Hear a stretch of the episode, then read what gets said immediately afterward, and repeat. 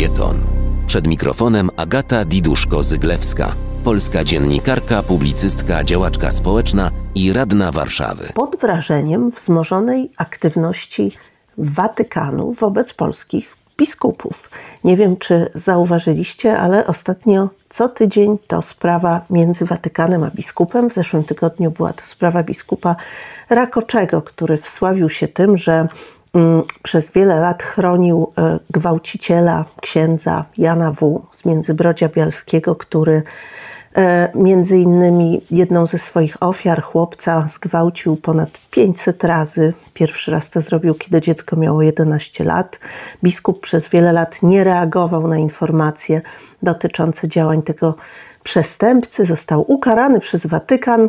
W jaki sposób? No cóż, nie może odprawiać mszy i brać udziału w oficjalnych wydarzeniach. W ten sposób ta międzynarodowa korporacja karze ludzi, którzy chronią gwałcicieli. Oczywiście jest to dosyć wyjątkowe, ponieważ w każdej innej korporacji, gdyby jakiś pracownik gwałcił dzieci, a jego zwierzchnik o tym nie powiedział, to wyobrażamy sobie, że kara zapewne miałaby inny wymiar.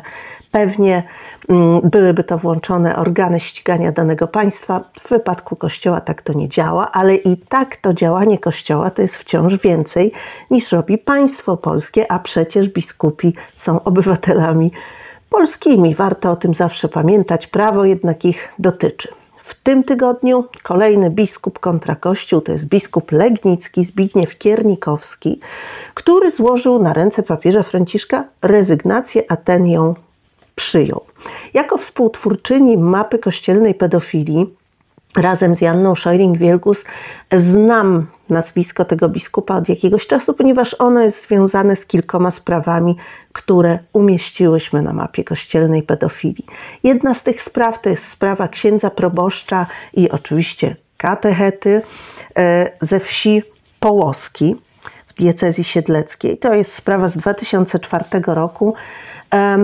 Ten ksiądz proboszcz i katecheta Zbigniew Esz molestował uczennice podczas zajęć religii.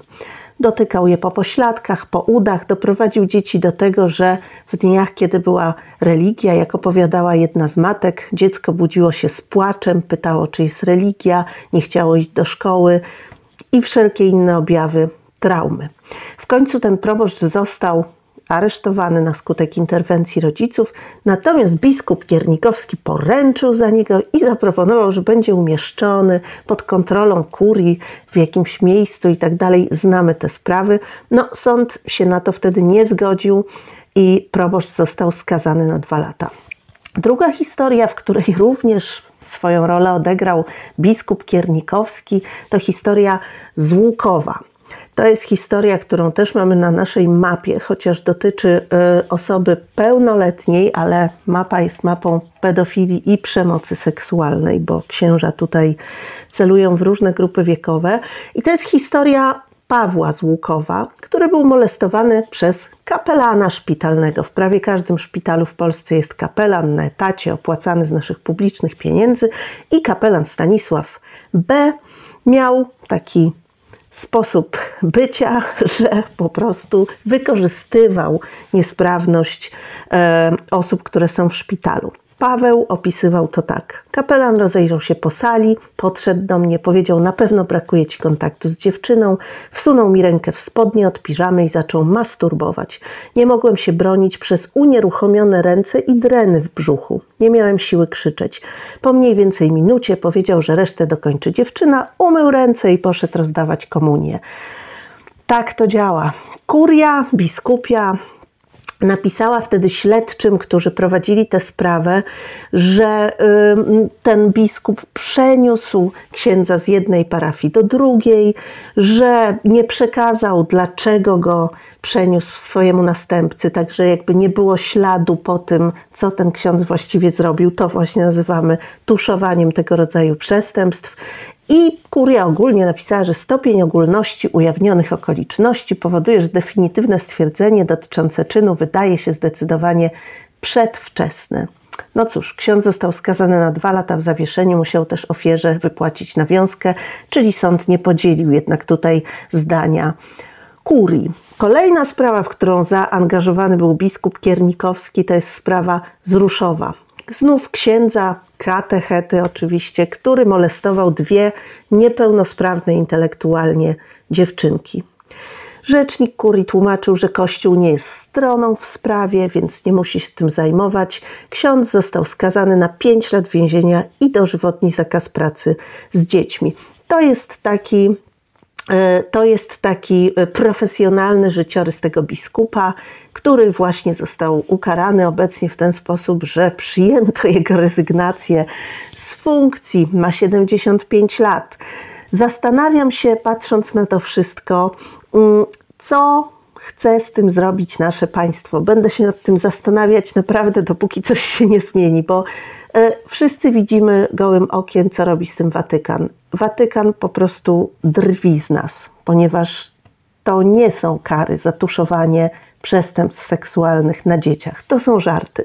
Natomiast obowiązki państwa polskiego wobec dzieci, które są ofiarami tych przestępstw, wobec osób dorosłych, które są ofiarami tych przestępstw, jest bardzo konkretna. Tak jak odpowiedzialność tych biskupów.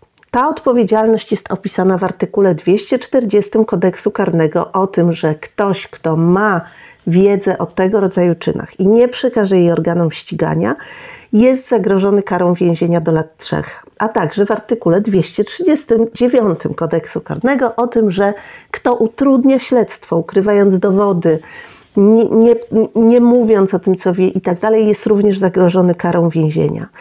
My razem z Janną Szojring-Wielgus złożyłyśmy zawiadomienia na tego rodzaju działania wielu biskupów.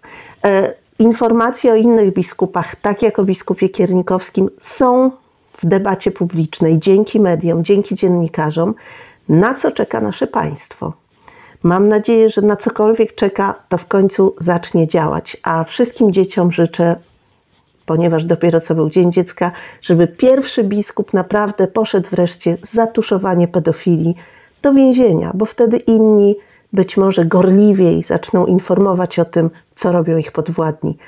Dziękuję Wam i do usłyszenia.